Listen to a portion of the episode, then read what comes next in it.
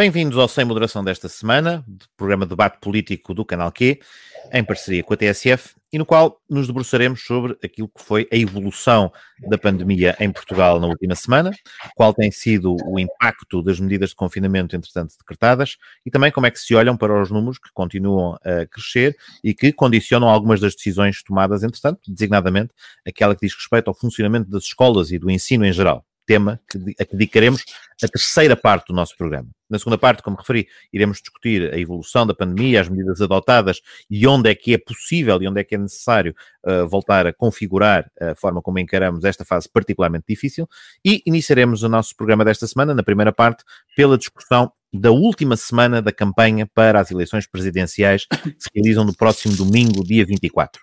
Nos últimos dias, obviamente, uh, aquilo que é o normal período de campanha eleitoral esteve de alguma forma condicionado pelas circunstâncias muito peculiares e particulares em que ela decorre. No entanto, já se antevêem alguns elementos que podemos discutir e analisar nesta, nesta reta final. Designadamente, aquele que precisamente associa e que faz a ponte com o restante tema do programa desta semana.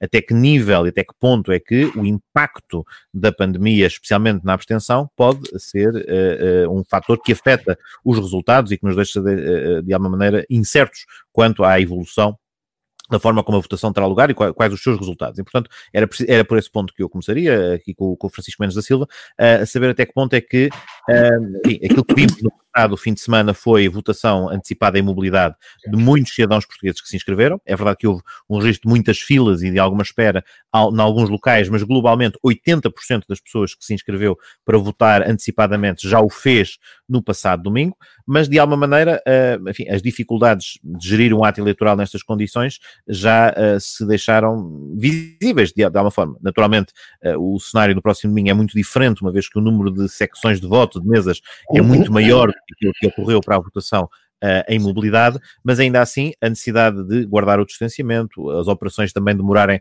potencialmente mais tempo, uma vez que a entrada nos edifícios, a gestão do distanciamento implica outras cautelas, pode ser um fator que, uh, não, não é pode ser um fator, nem, nem, nem há que especular, será um fator seguramente que marcará estas eleições presidenciais. Quanto a este primeiro aspecto, ainda antes de entrarmos na, na discussão da campanha propriamente dita, uh, mas quanto a, a, a, este aspecto, enfim, do que tem sido possível recolher de, de elementos e da informação que temos e do contato contacto que temos, uh, que balanço farás, não é o balanço propriamente dito, mas que previsão fazes quanto ao que uh, é, é, importante sublinhar nesta reta final? Ou seja, uh, a necessidade de participar no ato eleitoral sendo muito importante, como é que se consegue transmitir às pessoas o sentimento de segurança de que podem deslocar-se ao local de voto no próximo domingo e votar, sabendo-se que as pessoas que estão em lares já começarão a votar antecipadamente esta semana, as pessoas confinadas também gozarão dessa possibilidade de o fazer com recolha do voto em casa, mas para, o restante, para a restante população, eh, em que ainda temos a maioria muito substancial dos eleitores, tendo em conta o número daqueles que votaram antecipadamente, uh, como é que se pode assegurar tanto quanto possível esse, esse passo final da deslocação à urna no próximo domingo? Bem, eu não sei se é possível eh, fazê-lo, sinceramente. Eu não o consigo fazer, quer dizer, não consigo dizer às pessoas que, ou melhor, consigo dizer às pessoas, obviamente, que exercer o direito de voto é algo de bastante importante, é muito importante, é um não preciso de, de desenvolver muito as razões pelas quais uh, o digo, mas não consigo dizer às pessoas que é seguro fazê-lo.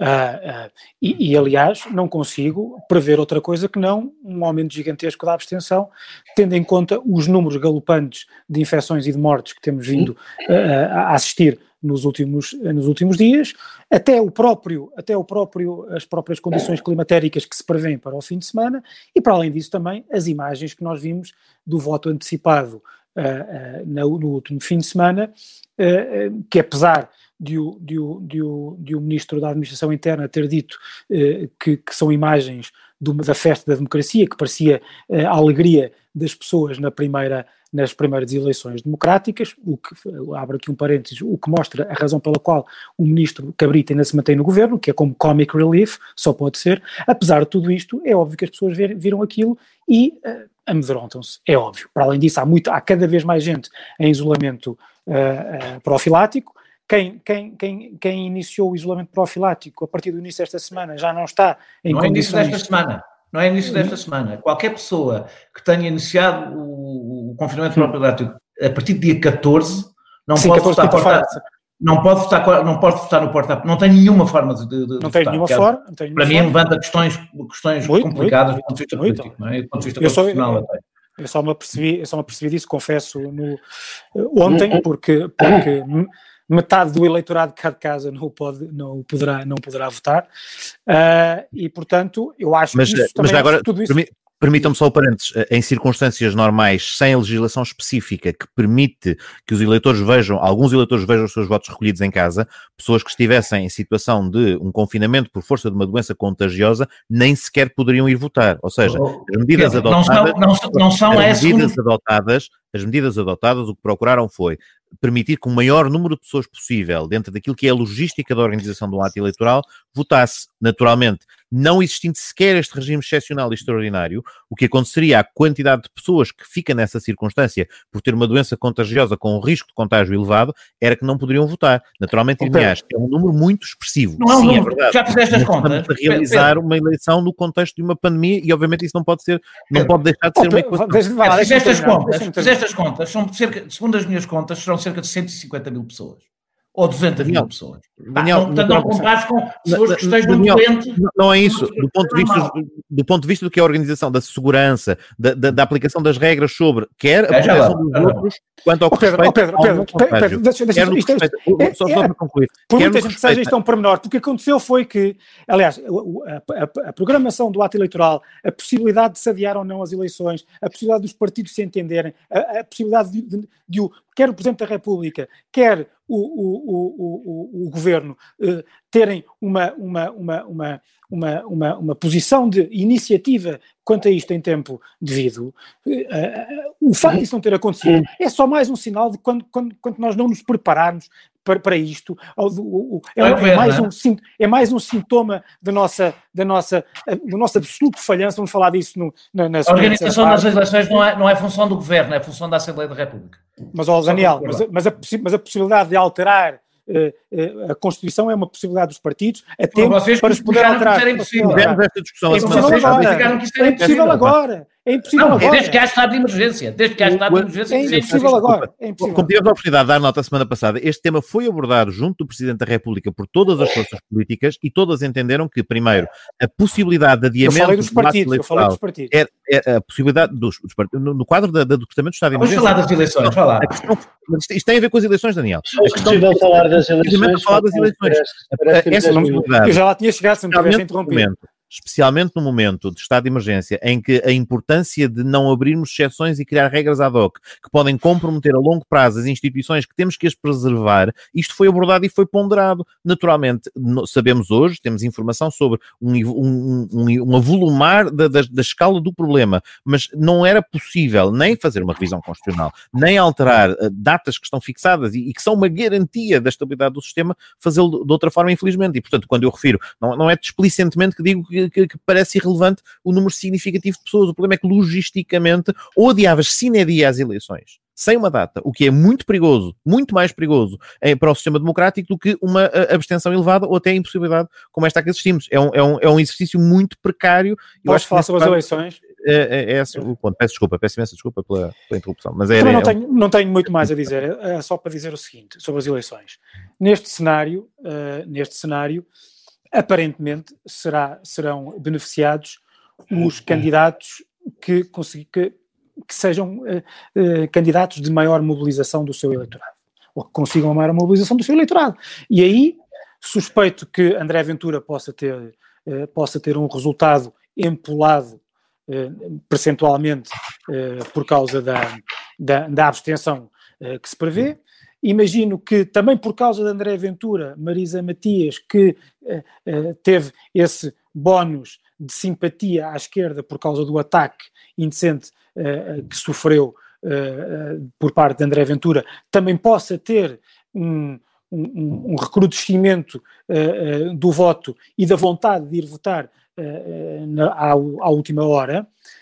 acho até que André Ventura não terá feito isso de forma Uh, acho que não, não, não, não, foi evidente, foi para diluir o voto de André de, de, de, de, não teve nenhum Ana Gomes. De Ana Gomes. Teve o efeito de dar força à Marisa para a Marisa não desistir. E a única, é, é só, desculpem lá, é só falta um minuto e se é suposto haver alma dialética, estou calado há um quarto de hora. só para dizer que a única utilidade de Marisa teria sido desistir para a Ana Gomes ficar à frente. É nisso que conseguiram entender. E o Ventura, aquilo que fez com o batom foi, foram um país inteiro a fazer com que a Marisa não desistisse para, não, para ele combater a possibilidade da Ana Gomes ficar à frente dele. Candidatos não desistem, candidatos presidenciais não desistem desde os anos 80, isso já não existe, o pessoal continua a fazer essa conversa, não desistem, tem derrota. Não havia, havia, havia, mesmo para fechar. Havia um amor no povo que vota nas duas a dizer que as candidaturas. Mas não é desistir, isso já não acontece. Bom, Francisco Mendes da Silva, para concluir, para eu depois passar a palavra aos restantes membros. Mesmo para fechar, para embrulhar, dizer o seguinte: que se não desistiram, para parece mesmo que desistiram, porque a campanha foi tão triste, tão sem temas a sério, uh, cheia de chavões, e a esquerda de facto desistiu de ter uma candidatura que fosse uh, mobilizadora, uh, mobilizadora à volta dos temas da esquerda, e isso, se por um lado colocou qualquer candidato à esquerda longíssimo de Marcelo Rebelo de Sousa, eu temo também que eh, eh, qualquer candidatura da esquerda, ou todas as candidaturas da esquerda, possam ficar atrás de André Ventura. Daniel Oliveira, uh, uh, reta final da, da, das candidaturas e um, um, uma análise da performance daquilo que tu achas que destacarias em cada uma delas e aquilo que pode antever uh, estratégias a correrem bem e a correrem mal nesta reta final. Eu, eu, eu, eu vou tentar ser rápido, eu acho que a única pessoa que pode ter perdido alguma coisa nesta fase final de campanha é curiosamente o André Ventura, ao contrário do que está a dizer. Acho que se deve medir bem o impacto que tiveram, tiveram aquelas imagens do jantar. Tiveram muito, têm mesmo muito. E no, no estado de espírito em que as pessoas estão, aquelas imagens contam mais do que qualquer outra polémica. E, até porque batem certo com um determinado tipo de postura do candidato, que agora, aliás, se envolveu umas polémicas sobre se anda a ser seguido eh, por uma carrinha do Bloco de Esquerda, as pessoas estão tão aléguas, tão aléguas disso, que evidentemente isso não beneficiou o candidato. Claro que com níveis estratosféricos de abstenção, tudo isto vale pouco porque vão votar os convencidos. Eh, eu, eu, eu pressuponho que não tenho muito, muito tempo e, portanto, eu, eu, eu queria dizer, ia dizer qualquer coisa sobre, sobre Marcelo. Acho que Marcelo também tem responsabilidades fortíssimas na abstenção que vai existir, ao ter decidido que, que não era candidato. Não é candidato às eleições que depois votam nele, mas ele não é candidato, e isso desmobiliza e vai desmobilizar o seu eleitorado, e o, o, o que ajuda mais ainda a, a, a inverter, a, a, perverter o resultado eleitoral, ele não corresponder à realidade. Uma coisa é a abstenção voluntária, as pessoas que não querem votar. Outra coisa é a abstenção involuntária das pessoas, umas nem perceberem sequer que está a haver eleições, outras não se sentirem seguras, e mais aquele caso que eu dei, é o exemplo que dei das pessoas que vão, vão, estar isoladas, mais os imigrantes, o Estado não contribuiu em nada, não, não fez nenhum esforço sério para uh, que estas eleições tivessem pelo menos uma abstenção um bocadinho mais baixa. Dito isto, do meu, do meu ponto de vista, eu acho que do ponto de vista de muitas pessoas de esquerda, e é por isso que eu acho que o, o batom, eu fui solidário com a Marisa publicamente, isso não alterou o meu voto, nem a das pessoas que eu conheço que foram solidárias com a Marisa. E, até porque não são, eh, não são pratas e percebem qual é a estratégia, e acho muito bem que tenham sido solidárias, porque eu não acho que a gente tenha que engolir os nossos valores eh, para não seguir as táticas. Afirmamos, e isso não tem que determinar o, seu voto. Eu vou dizer, já votei, e eu votei na Ana Gomes, eh, e votei na Ana Gomes com, com, uma, com um critério. E o critério é, é, é numas legislaturas, numas europeias ou numas autárquicas, vota-se naqueles que nos representam. E eu não tenho voto útil nessas circunstâncias. Voto naqueles que me representam, acho importante tê-los lá como representantes, mesmo que estejam em minoria, mesmo que seja um deputado, dois, três, um vereador, um eurodeputado. Na presidência da República é um voto, elege-se uma pessoa.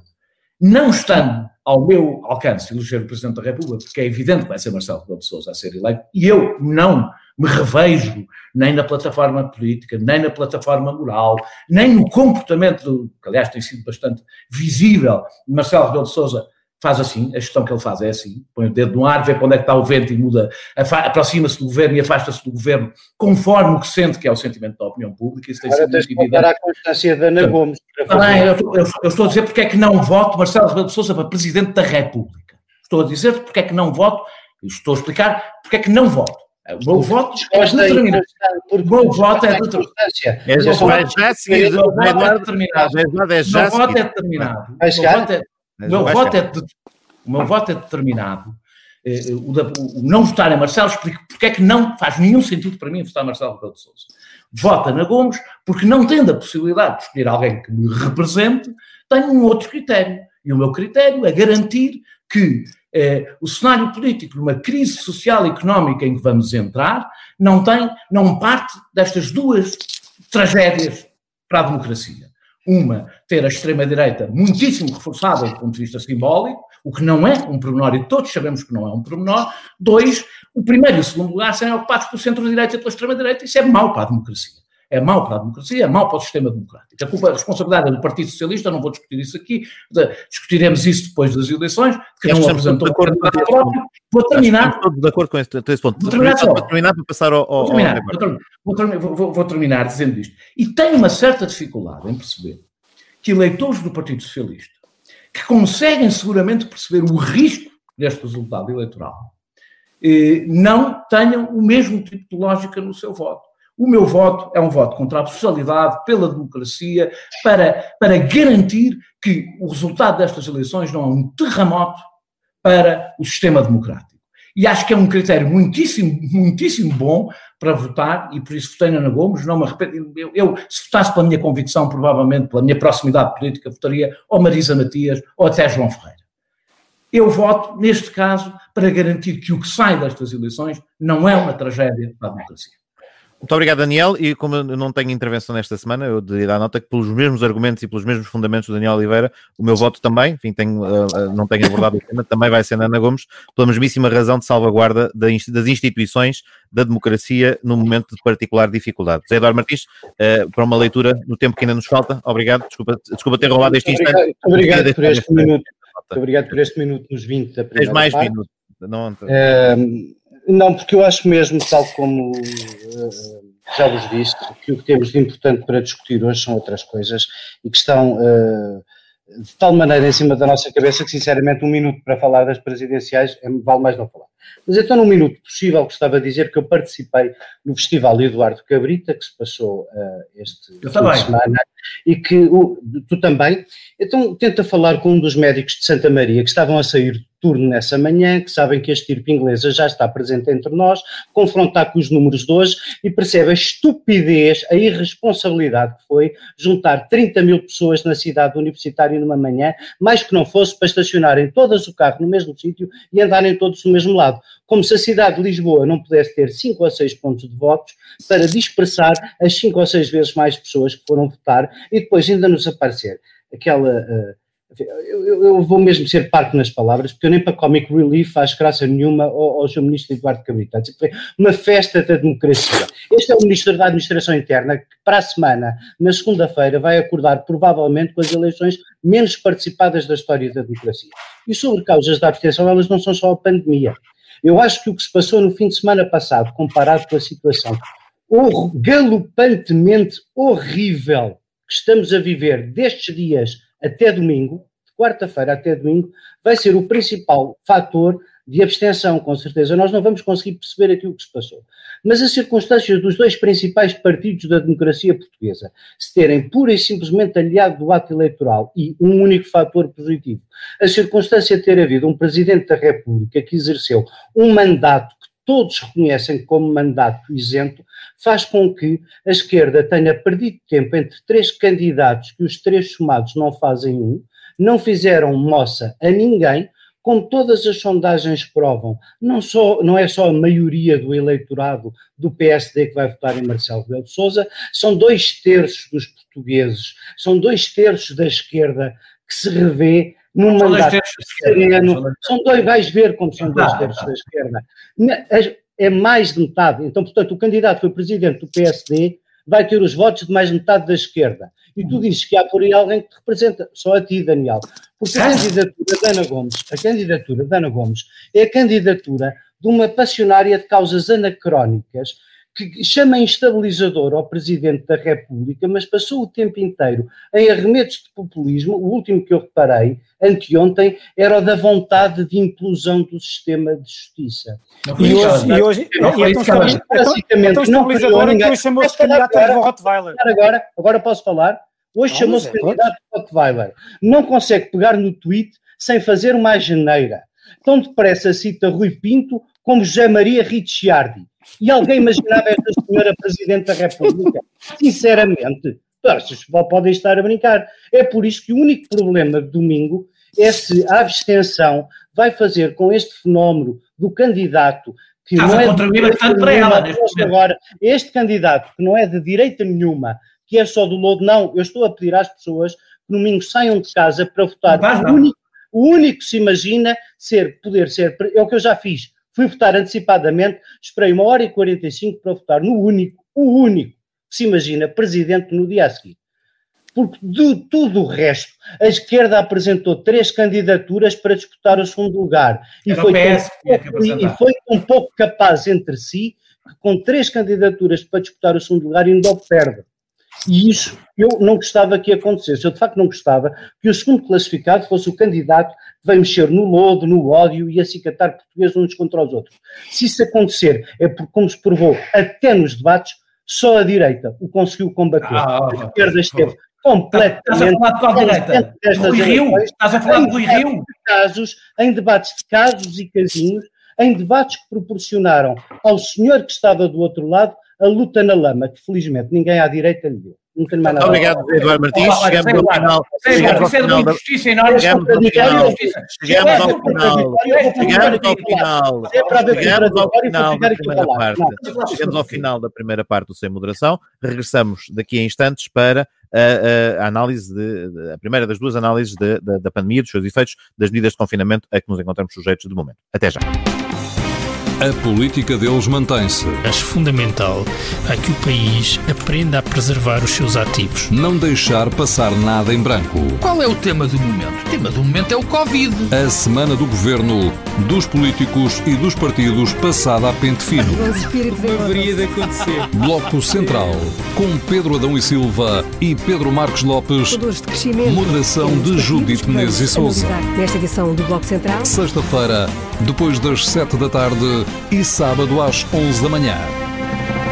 Voltamos para a segunda parte do Sem Moderação desta semana, na qual começaremos a análise daquilo que tem sido a evolução da pandemia da Covid-19 em Portugal na última semana, com novo apertar de medidas e com um decretamento de confinamento que já foi objeto de um reforço, de, ou melhor, um reforço em alguns pontos, uma clarificação noutros, para garantir que há efetivamente um, um, recolhimento como aquele a que assistimos em, em março, abril, uh, mas neste contexto, naturalmente, uh, o, o primeiro balanço que se pode fazer é que há, por um lado, uh, um crescimento muito substancial e muito acima de quaisquer números com os quais nos tínhamos uh, uh, com, confrontado até este momento.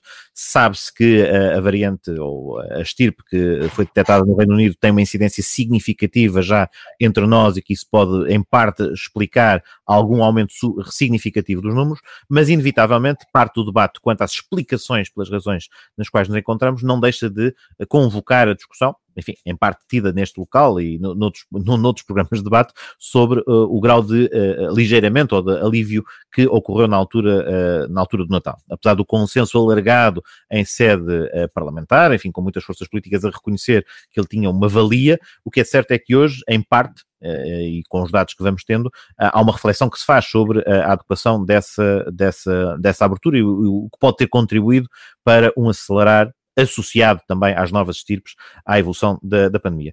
Zé Eduardo Martins, eh, eu começava, enfim, eh, provavelmente eu acho que cada um terá o, o, pontos específicos a, a, querer abordar nesta, neste ponto, mas neste momento, com esta pressão sobre o SNS uh, e com esta, uh, com esta necessidade significativa de um confinamento similar àquele que vimos no passado, uh, enfim, e é o que acontece também noutros países europeus que estão a sentir precisamente o mesmo problema e estão gradualmente a apertar as medidas, precisamente porque a rapidez e a necessidade das, da adoção de medidas é, é, é fulcral há aqui um elemento de comunicação da urgência junto das pessoas de que uh, o padrão de comportamento tem que ser similar ao de abril-março.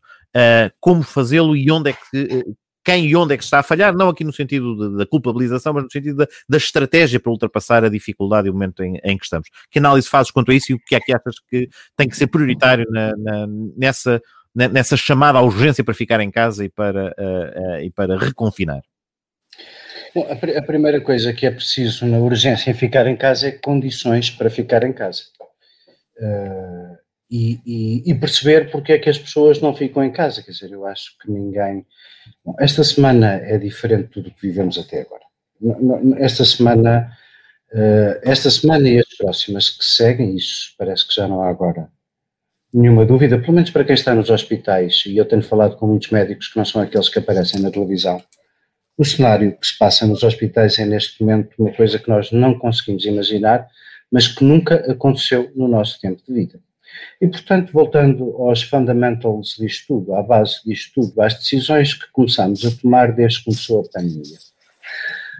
Nós sabemos que neste momento, perante, perante, este, perante esta catástrofe, que é uma catástrofe de saúde uma autêntica catástrofe de saúde pública que se está a passar nos hospitais, nós eh, estamos muito para lá da capacidade que os hospitais têm de tratar pessoas. Isso é o que já acontece neste momento. As pessoas estão num nível de exaustão que é incomparável com qualquer outro momento desde o início da pandemia. E, um, enfim, eu, não, eu, não, vou relatar coisas que me têm contado, porque isto não é suposto ser um programa de desgraças, nem, nem, nem, nem queria, nem, acho que isso seja particularmente relevante. Acreditem, acho que toda a gente acredita o que se passa neste momento não tem paralelo com nada que tenhamos vivido de problema de saúde pública alguma vez na nossa vida ou sequer durante esta pandemia. Isto dito significa que o nosso objetivo tem que ser já isolar as pessoas independentemente das discussões sobre a nova estirpe ser muito mais contagiosa e diluir um bocadinho o efeito das máscaras, a única coisa sabemos do princípio da precaução, do pouco que sabemos ao longo deste ano, que a única coisa que funciona nestes momentos extremos e funciona para todos os países é fechar as pessoas, separá-las. Portanto, nessa medida, eu, eu devo dizer que as nossas medidas são insuficientes, pouco claras, e as pessoas estão na rua pela razão pela qual nós todos aqui temos sido, ou mínimo, todos os quatro, defensores de que no limite do possível a vida tem que continuar e a economia também. A razão pela qual a Ordem dos Advogados, por exemplo, vem querer tribunais abertos onde não se está a passar nada, a não ser as pessoas andarem a ir aos tribunais para não fazer justiça nenhuma, como hoje uma colega minha atravessou o país inteiro para a diligência pura e simplesmente não, não se realizar, é a mesma necessidade faz com que as pessoas esta manhã, apesar de ontem o Primeiro-Ministro ter dito que, agora já sabia, que era à meia-noite que entrava em vigor a proibição de abrir o postigo, as pessoas continuaram todas com o postigo aberto. Nos cafés à porta das escolas deixaram de vender bebidas. Eu hoje comprei um, um small de ananás às escondidas, porque só me podiam já vender, comprei, porque já só me podiam vender o folhado, já não havia bebidas, para não haver a bica do café, e portanto nós entramos aqui num, num, num charivari, num desnorte, numa. numa não há. Perdeu-se bastante aqui o norte e agora são precisas medidas radicais porque essas são as únicas que as pessoas percebem. Nós vamos na terceira parte falar do fecho das escolas. Sem fecho das escolas não é possível manter as pessoas em casa. E neste momento só há uma solução para travar o problema que temos. Quer dizer, não, não há escolha. Neste momento a escolha, já não, neste momento, nos dias que vivemos, não há uma escolha entre pobreza, qualidade de vida, conforto e vidas humanas. Essa escolha não existe neste momento. Estão-se a perder vidas humanas a um ritmo que é 10 vezes superior ao que se perdia quando, por medo, nos fechamos todos em casa. Portanto, se agora não nos fechamos todos em casa, não é porque tenhamos completamente perdido o medo, não acredito nisso, é porque há uma necessidade imensa dos advogados irem aos tribunais para lá tentarem ganhar algum dinheiro, manter o postigo aberto, fazer tudo, porque basicamente não houve, não há, há um ano e tal, nenhuma estratégia para nos preparar para uma segunda leva disto não há uma estratégia para pôr os computadores em casa dos miúdos, como se disse que ia fazer, para numa situação extrema podermos fechar a escola e ter trabalho. Não houve, não houve a mais pequena noção de como responder a esta gente que está desesperada porque precisa de ganhar a sua vida, como e de que maneira vamos acudir com a famosa bazuca às primeiras vítimas desta desgraça que são as que têm que agora não poder trabalhar para salvar as vidas dos outros.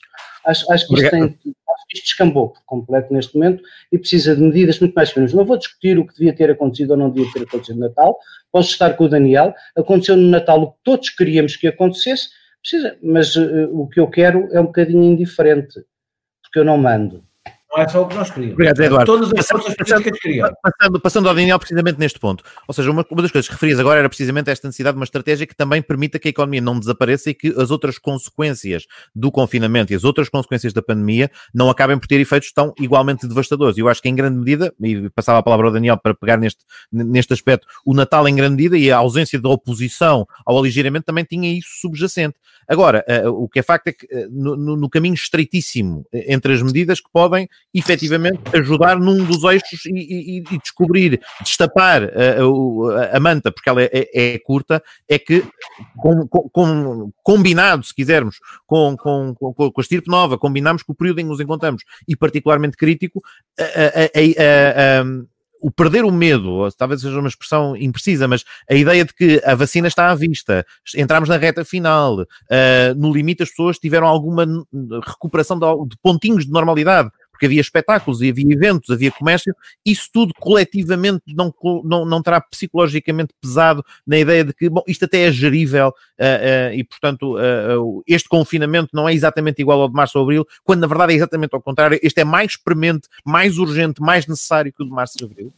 Eu começaria, já agora, só para pôr já de lado, em relação ao Natal, não, uma coisa é, somos nós, ok? Nós não, não mandamos nada, mas os, os, nossos representantes mandam e eu fui rever só para ter a certeza de que não estava a dizer nada de, de injusto, fui rever as declarações que fizeram, penso que a 5 de janeiro, 6 de janeiro, 4 de janeiro, por aí, é, peço desculpa, de dezembro, e, e é 16 de dezembro, nas duas audiências com o Primeiro-Ministro e com o Presidente da República, e era unânime. Não só unânime, como até havia quem forçasse para, para ser um bocadinho mais, e, portanto, e, e não estavam enganados, representavam a vontade do, do país, e é um nisto, portanto, irrita-me um bocado, eu acho que o Governo deve ser criticado por muitas coisas, muitas opções, mas essa irrita-me um um bocado, porque é cada um a tentar, e nós, cidadãos também, livrar-se rapidamente das escolhas que fez, das escolhas que fizemos como comunidade, e eu estou incluído. E irrita-me ver gente que também esteve incluída, não é nenhum dos casos aqui que esteja a fazer isso, fingir que afinal tinha uma opinião diferente. Mas andando, eu acho que por acaso, eu acho que evidentemente a questão económica pesa, mas eu andei, eu, eu, eu, eu, eu eh, vi como é que estava a cidade eh, quando vim de votar, e, e, também no, no, sábado, quando fui passear a minha cadela, agora tenho que justificar porque é que fui à rua, uh, uh, vi como é que estava a não, não, era, não passeaste só a trela, ou não, lugar é a cadela mesmo. Este, estes é, elementos delicados também revelam um bocadinho de, de, de, uma psique de tentar furar. Que, que, que passei à volta, aqui no meu bairro, a cadela, e vi o que é que foi o fim de semana. E não, aí não eram pessoas que estavam a trabalhar. Isso tem uma explicação, eu não vou fazer aqui um discurso moral sobre, sobre, sobre, sobre os indivíduos. Nós sabemos isto está estudado.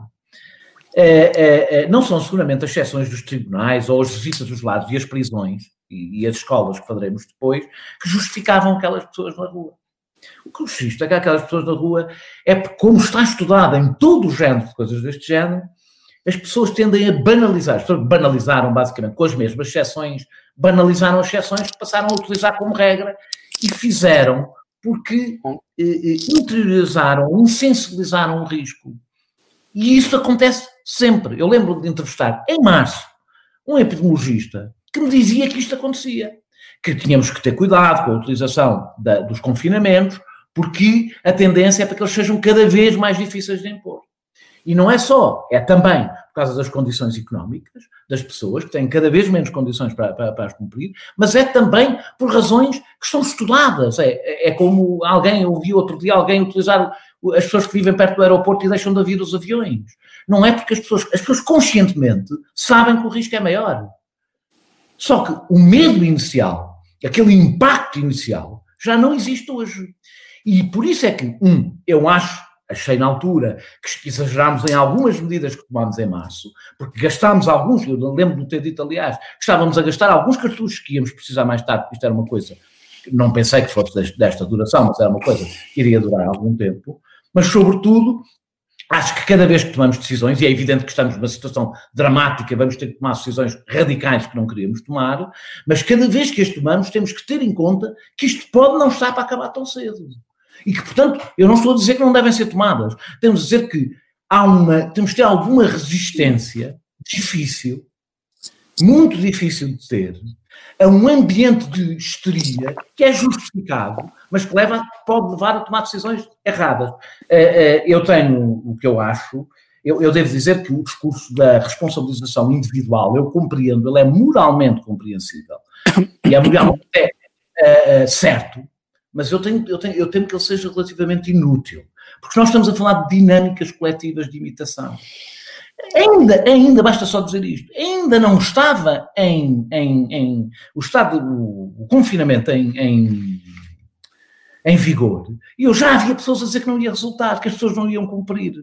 E isto funciona, é aquelas profecias autorrealizáveis, funciona. As pessoas, se ele não cumpre, eu também não cumpro. E isto, cortar isto é muito difícil. Uma medida vai ser, e eu vai contra tudo o que eu tenho defendido e tenho dito aqui, a coação. É inevitável, em momentos destes a coação tem mesmo que funcionar. E não tem funcionado. Ou seja, eu acho que até diz bem de nós não ter funcionado durante muito tempo, mas há um momento em que ela tem que funcionar para aplicar a lei. Para, não, não, não, estou a falar de arbitrariedade, é para aplicar a lei. É, é, não funciona na rua, não se vê. Não, não vejo, aliás, praticamente. Não, tem, tem, tipo que, tem que passar vou terminar, vou terminar, vou terminar, desculpa lá, eu sei que me, que me, que me mas vou mesmo terminar. É e depois, eu acho que é, não entrarmos num concurso de medidas, fecha tudo, porque podemos tomar medidas que têm efeitos opostos ao que se quer. Ou seja, temos que ser muito rigorosos, o governo não está a ser. Eu, do que eu tenho conseguido perceber, as medidas que vieram não são claras, e isso é o pior que se pode fazer. É o pior é as medidas não serem claras, é as pessoas não saberem com o que é que se cosa. Agora, evidentemente, as pessoas vão ter que se fechar em casa, casa outra vez e vamos a terceira parte para, para o tema. Francisco, por favor, e peço desculpa pela Bem, eu acho, deixa-me deixa dizer, eu acho inacreditável, acho até grotesco que se diga que a culpa é toda dos portugueses. Eu não ah, acho, é? Eu não acho que do Sim, mas nem ninguém falou. Quer dizer, vamos lá ver uma coisa. Vamos lá ver uma coisa. Nós estamos num momento, num momento mais grave desta pandemia. Não, não, é um momento, não é só o momento mais grave, estamos no país que está todos os dias a bater recordes na, de catástrofe Uh, uh, em termos de desastre, não, não, há quase ninguém que se compare a nós. E aquilo que nós temos, aquilo que nós devíamos ter era um governo com uma. Não é só comunicação, não é comunicação de falar às pessoas, de explicar. É as próprias medidas tinham, tinham que ser claras, compreensíveis e são exatamente o contrário. De tal maneira é assim que, passado dois dias, já estavam a ser afinadas, explicadas, substituídas, complementadas. Isso é o pior que se pode fazer. E para além disso. E para além e, para além disso, com, sempre com a tónica de que não funcionarão se os portugueses não forem responsáveis, que vão, têm que ser alteradas porque os portugueses não foram responsáveis. Vamos lá ver uma coisa. Quando é tão óbvio, quando é tão óbvio que estas medidas só funcionarão se forem cumpridas, como todas, basta abrir qualquer código eh, de, de, legislação para perceber que, essas, que, aqueles, que aquelas orientações do legislador, que são imposições do Estado, só são cumpridas, só resultam se forem cumpridas, como é óbvio, como é óbvio. Quando, é, quando, quando se diz uma coisa tão evidente como se fosse a solução, é a prova de que o governo, por um lado, não sabe o que está a fazer, está, como se costuma dizer, a navegar na maionese, e por outro lado, que continua com aquela patologia que é aquilo que verdadeiramente o define, com aquela patologia de desresponsabilização. Eu peço imensa desculpa os, quando, quando, dizem que os portugueses se comportaram da forma A ou da forma B. As políticas públicas têm que ter em conta previsões e decisões de acordo com o que se conhece das dinâmicas de comportamento individual e coletivo. Foi sempre assim e será sempre assim. E, e ainda mais numa, numa, numa, numa matéria como esta. Nós vemos os, os, governos de todos os países com que nós gostamos de nos comparar ou com que nós nos gostaríamos de comparar a terem eh equipas de cientistas sobre, eh, sobre estas matérias, sobre os comportamentos humanos, a, a, a definirem as, as políticas. E nós não há um único cientista social a ser ouvido. Um único não cientista um social único. a ser ouvido. É que, claro que sim, claro que sim. E por, e por isso, deixem-me dizer-vos o seguinte. Uh, eu, aliás, eu disse isto no primeiro programa a seguir uh, à passagem de ano. Quando eu disse-o em forma de pergunta, se não, se, se não me engano, porque eu era moderador nesse programa, mas se nós, como comunidade, assumimos que íamos relaxar no Natal, não haveria de ter, de ter, não haveria o governo ter decidido impor imediatamente, imediatamente assim políticas públicas que compensassem essa abertura? Por exemplo, eu, eu, eu acho, vamos falar disso a seguir, mas deixem-me só sucintamente dizer isto. Eu acho inacreditável que nós eh, formulemos princípios gerais, férreos, sobre a, linhas vermelhas sobre isto, as escolas não podem fechar, etc, etc, numa, numa matéria em que nós estamos a ser surpreendidos diariamente. Eu não sei se, por exemplo, o Daniel lembrar-se que eu acho que lhe fiz essa pergunta, ele até disse não pensei sobre isso, porque de facto nenhum de nós tinha pensado sobre isso, mas eu não percebo porque é que as escolas não poderiam ter aberto 15 dias depois do que, ou melhor, ter o, o início do período escolar. Exato, não, 15 dias. Porque é que não, 15 dias depois? Vamos já passar para esse tema vamos já passar para esse tema da terceira parte, porque estamos mesmo a chegar ao fim. Vamos já retomar logo de seguida. Muito uh, bem, então eu começo assim, depois eu falo dessa, dessa matéria. Começa já a seguir nesse ponto. Uh, despedimos os nossos uh, ouvintes da TSF e que se quiserem continuar a acompanhar podem ir ao nosso podcast ou seguir-nos na emissão televisiva e regressamos já daqui a segundos para continuar, daqui a minutos, para continuar o debate sobre especificamente a questão das escolas e outras ramificações do problema. Até já.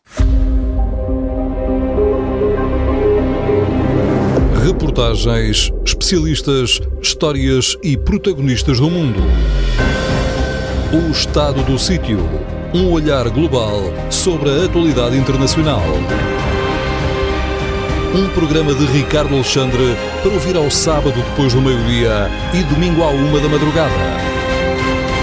Versão alargada sempre nas plataformas podcast, nas redes sociais da TSF e em tsf.pt.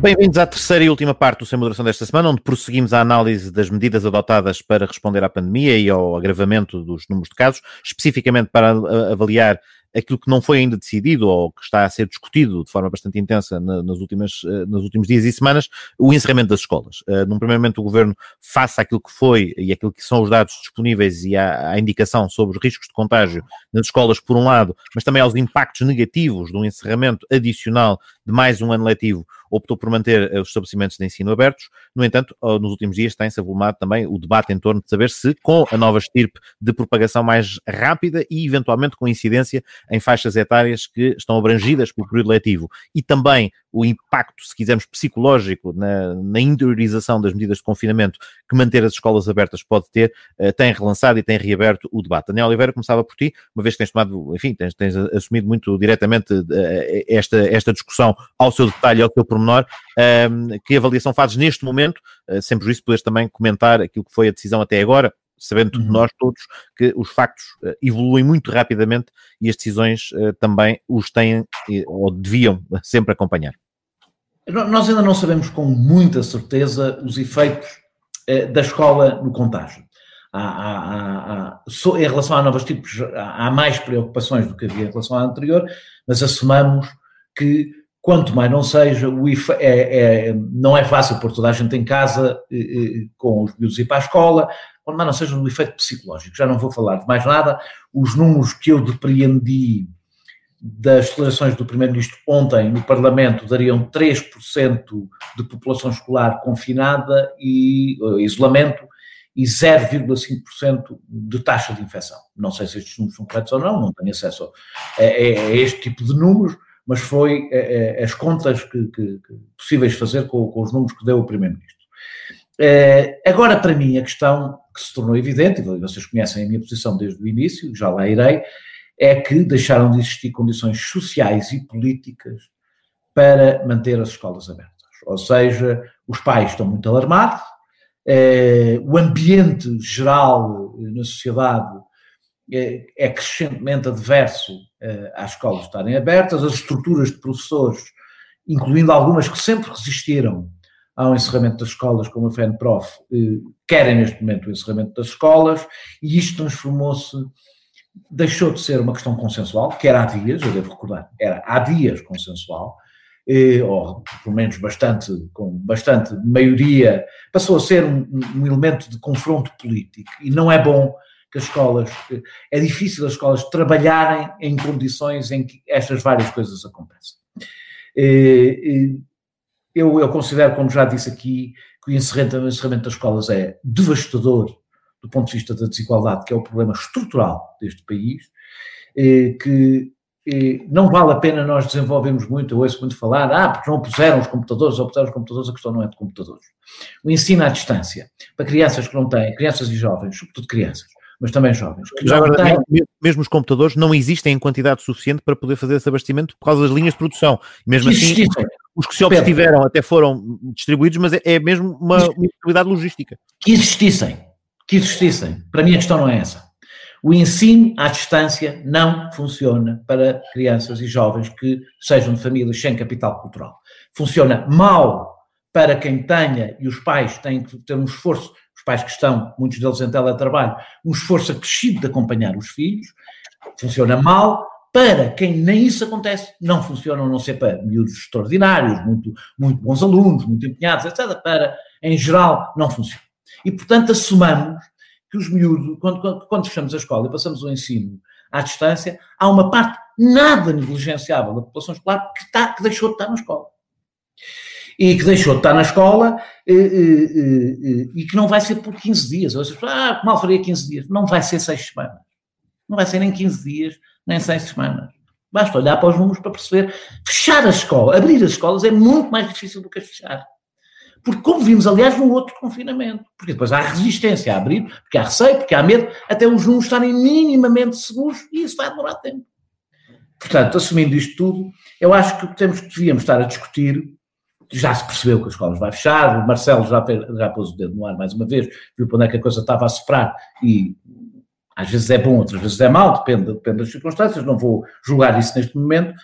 E o que eu queria era, um, estudar algumas das decisões que estão na, na, na, na, proposta de resolução do Conselho de Ministros e que não foram aplicadas e deviam ter, podiam ter sido começado logo a ser aplicadas, que são, em alguns casos, turnos rotativos, pelo menos nos, nos conselhos que a coisa seja menos complicada, soluções mistas, presencial e à distância, como é feito em algumas universidades, e pelo menos prioridade ao presencial, uh, beneficiários da ação social escolar, crianças em risco e miúdos para os quais é evidente que o sistema misto ou à distância não é eficaz. Só isto reduziria drasticamente a população escolar. Se nem isto se quiser fazer e decidimos mesmo que as crianças eh, com menos capacidades económicas e culturais na família, por isso simplesmente não vão ter escola, porque é isso, vou repetir, é isso que estamos a decidir, e podemos decidir, pode não haver outro remédio. O que eu acho é que se devia, um, não tinha pensado na solução que o, que o Francisco apresentou, mas tenho outra, que é, antes que não é minha sequer, já ouvi de várias pessoas, antecipar as férias da Páscoa, imediatamente, e portanto, a primeira fase do confinamento ser, do, das escolas fechadas ser em férias, assumimos que é em férias, gastou-se as férias da Páscoa, e calendarizar já um aumento, um aumento substantivo eh, do, do ano letivo entrar para o verão e, e, para ser com o tempo que se prepara o recomeço do próximo ano, já dilatado, incluindo universidades, etc, etc. O que não pode acontecer é o que aconteceu no confinamento anterior. No confinamento anterior, não vale a pena pensar, não são 15 dias, não é um mês. É um período destruído e um período destruído para, para miúdos que têm problemas de aprendizagem, para miúdos que não têm capital, escolar, capital cultural em casa, é um ano perdido. E com isto são dois. E isto, então, no primeiro ciclo, eu não sei se vão fechar as escolas no primeiro ciclo, no primeiro ciclo, é, é, é sério, pode destruir para a vida. Pode destruir para a vida, há estudos, há números, há, é, é assunto que está estudadíssimo, sobretudo por causa do outro confinamento. Portanto, se for como no outro confinamento, é uma catástrofe. E, portanto, eu espero, porque eu, isto é uma coisa que se vai medir com o tempo. Vamos Já medir isto. Isto tem efeitos, isto tem efeitos a longo prazo, isto tem efeitos a longo prazo, profundos, sobretudo num Daniel, obrigado. Mais da Europa.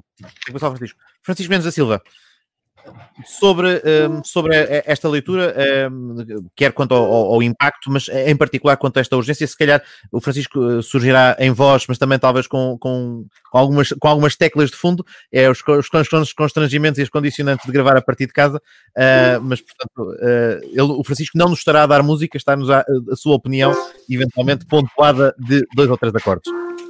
É, é o contador da EDP, a trabalhar no período interno faz estes barulhos. Não, não, é uma música de fundo que tem precisamente a ver com o tema, porque é uma criança de 10 anos que está a ter, está a ter uma aula de piano online e ainda por cima, enfim, está naquela fase em que parece mais uma música do Stockhausen do que propriamente algo mais melódico.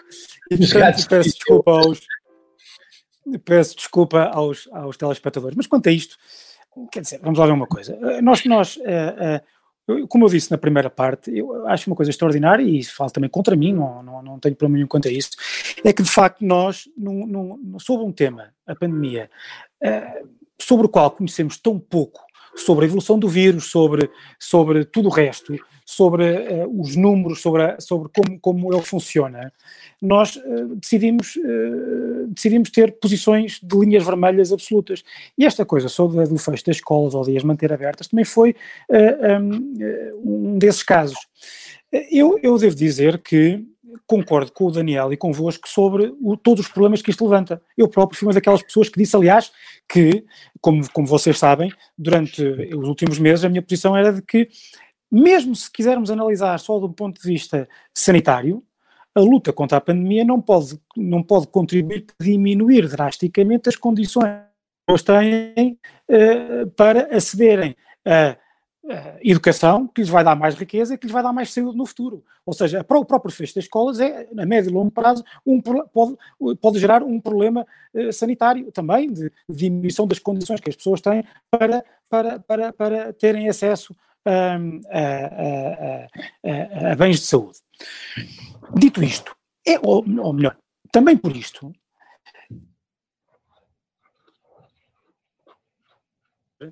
construído uma, uma construído uma, uma, uma, uma, uma política muito mais integrada e muito mais racional de reação a esta segunda vaga após o Natal.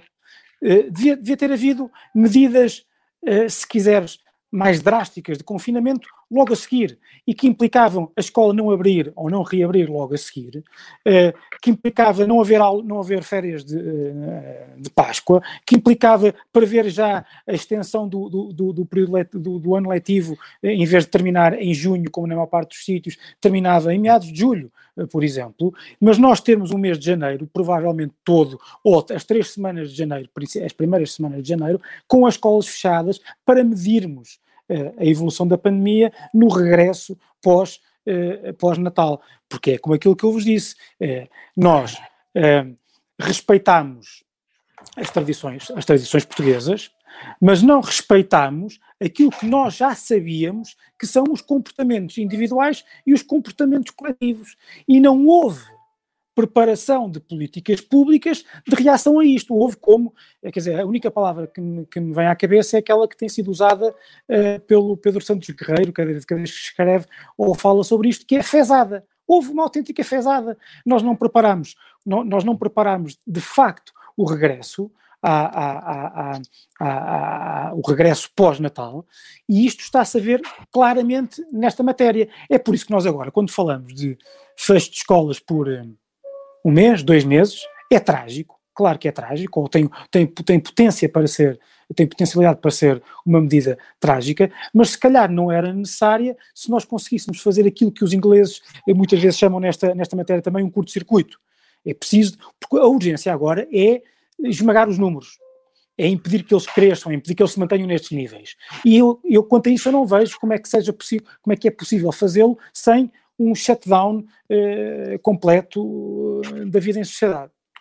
Muito obrigado, Francisco. José Eduardo Martins. Pegando na última coisa que o Francisco disse, nós neste momento precisamos de tentar, o que não estamos a conseguir, todas as pessoas doentes neste país, se forem ao serviço de saúde, possam ter a oportunidade de ser tratadas. É disso que estamos a falar. É claro que eu concordo. Eu tenho um filho no ensino básico, tenho um filho no ensino secundário e tenho um filho na universidade. E, e o ano passado tive-os na mesma situação, os três em casa durante o confinamento. Foi trágico, o Daniel tem razão. É absolutamente trágico. A, a minha mãe tem 80 anos. Eu não a vejo desde o dia de Natal. O, que isto faz à saúde mental dos mais velhos que estão nos últimos anos da sua vida não podem sair à rua, não podem ver os seus, não podem conviver, é trágico.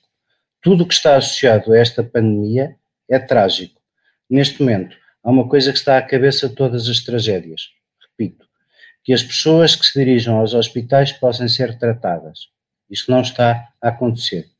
Para isso voltar a acontecer, é preciso fechar as pessoas em casa. É preciso um confinamento a sério. Foi a única coisa que aconteceu. Pedro, mas eu, por exemplo, Pedro, deixa-me é- Daniel, quero Daniel, fazer uma Daniel, pergunta. Eu queria te fazer uma pergunta. Calma, Daniel, Deixa- deixa, Ah, Daniel, uma deixa, deixa o José Eduardo concluir e já falas. Calma, temos Não queria falar, quero, não quero falar, quero fazer uma pergunta. É mesmo uma pergunta, quero saber. Mas achas que é possível to- eh, tomar medidas que minorem essa, eh, essa opção? É só essa a pergunta.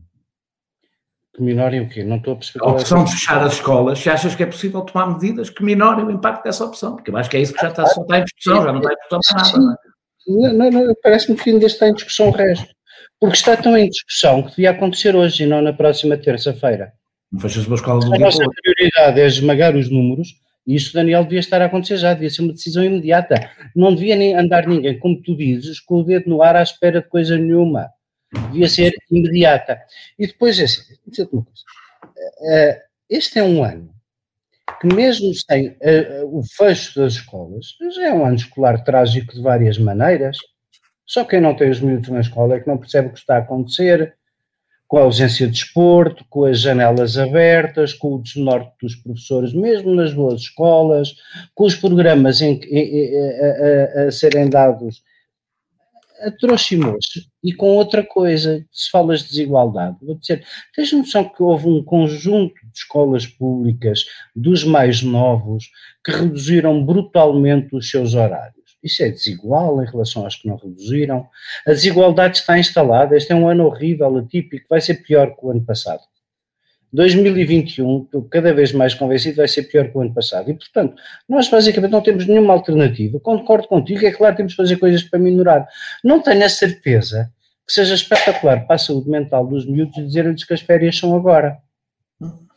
Acho que vale mais tentar estender um bocadinho o ano letivo eh, pelo verão. Mas tem que fazer as duas coisas. fazer uma avaliação das coisas. Tem Só que fazer as duas não coisas. é- Mas isso é não é basicamente. alternativa. estás a- se tu estiveres a, tu estás a dizer ao meu filho de 10 anos que ele vai ter que fazer as férias agora, fechado em casa, em vez de apanhar um bocado de ar livre quando chegar a Páscoa. Para os miúdos pobres, para os miúdos pobres, é isso que vão ter agora. É isso que Eu, vão ter eu- agora. eu- eu não sei, eu não sei. Eu, tipo, andar na rua ou não andar na rua, ir ao jardim ou não ir ao jardim, poder estar no jardim ou não estar no jardim, apesar de tudo, faz uma diferença. Isto significa basicamente que tu vais reduzir também o tempo cri- das crianças a uma abstração de, de Fortnite no computador e de.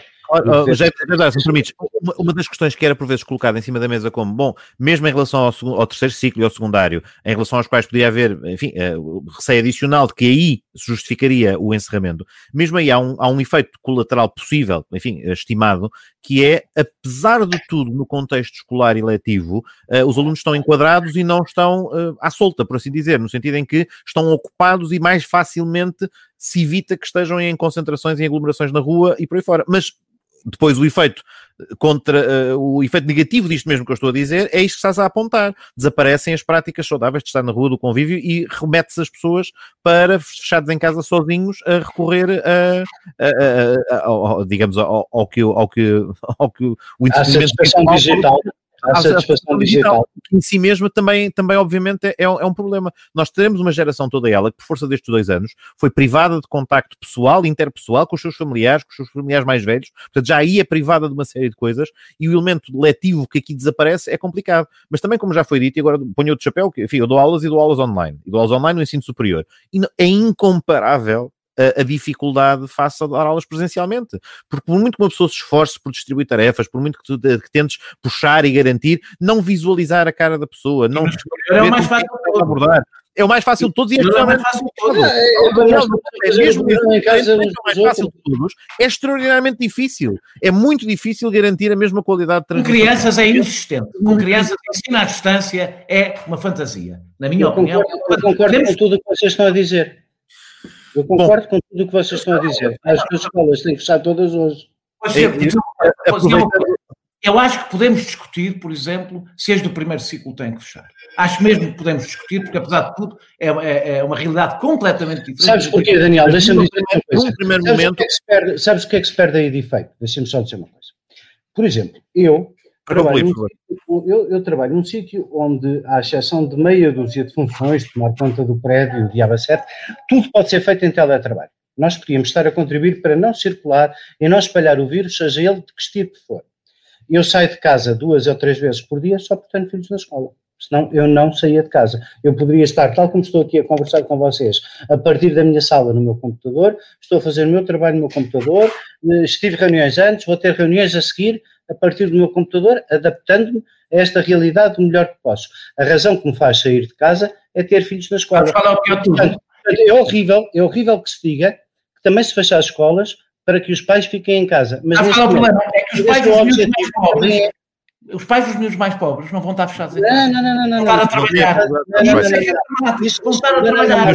Eu peço, peço imensa desculpa. Isso foi uma mas, mas repara, não, porque, por exemplo, a pessoa que me ajuda aqui em casa, no dia em que a escola, quando a escola está aberta, ela, ela tem, que, tem que vir trabalhar. Se a escola estiver fechada, ela fica em casa e eu tenho que, nesta situação que é de emergência, tratar de me ajudar a mim próprio, que é o que temos todos que fazer para achatarmos esta curva. Portanto, lá uma coisa. Esse é novamente o problema económico. Todas as funções são essenciais, desde a pessoa que me leva ao lixo, à pessoa que me abre o supermercado, à pessoa que me garante que a farmácia lá está. Enfim, devia haver uma, tem filhos, devia haver uma estratégia de compensar esses de resolver o problema desses para que a sociedade possa funcionar. É, é toda, é, é, é toda essa preparação para o lado dos computadores que o Francisco diz que devia ter. Por isso é que eu defendo. Por isso é que eu defendo que as escolas possam receber alguns miúdos prioritários, que possam estar, foi pelo menos, desses Agora, nota final, foi o que sucedeu na pandemia de março-abril, para os profissionais de saúde havia respostas desse tipo neste contexto e, portanto, provavelmente é um aspecto que tem de ser que tem que ser, tem que ser ponderado. Uh, por, aqui, por exemplo, aqui ficamos, agradecemos aos telespectadores, aos nossos ouvintes, apelamos, obviamente, a todos que se mantenham uh, confinados, que respeitem as regras do distanciamento, que contribuam para fazer o que todos nós podemos para superar este momento de dificuldade e que também, com estes constrangimentos, participem no ato eleitoral do próximo domingo, que é igualmente importante que a democracia também não seja uma das vítimas da pandemia, obviamente com todas as cautelas, com todas as, as regras do distanciamento. Eh, são tempos difíceis, uh, mas uh, a parte da nossa dimensão individual também conta bastante. A todos os nossos telespectadores, ouvintes e aos membros do painel, obrigado e voltamos para a semana para mais uma emissão do Sem Moderação, no mesmo local, à mesma hora.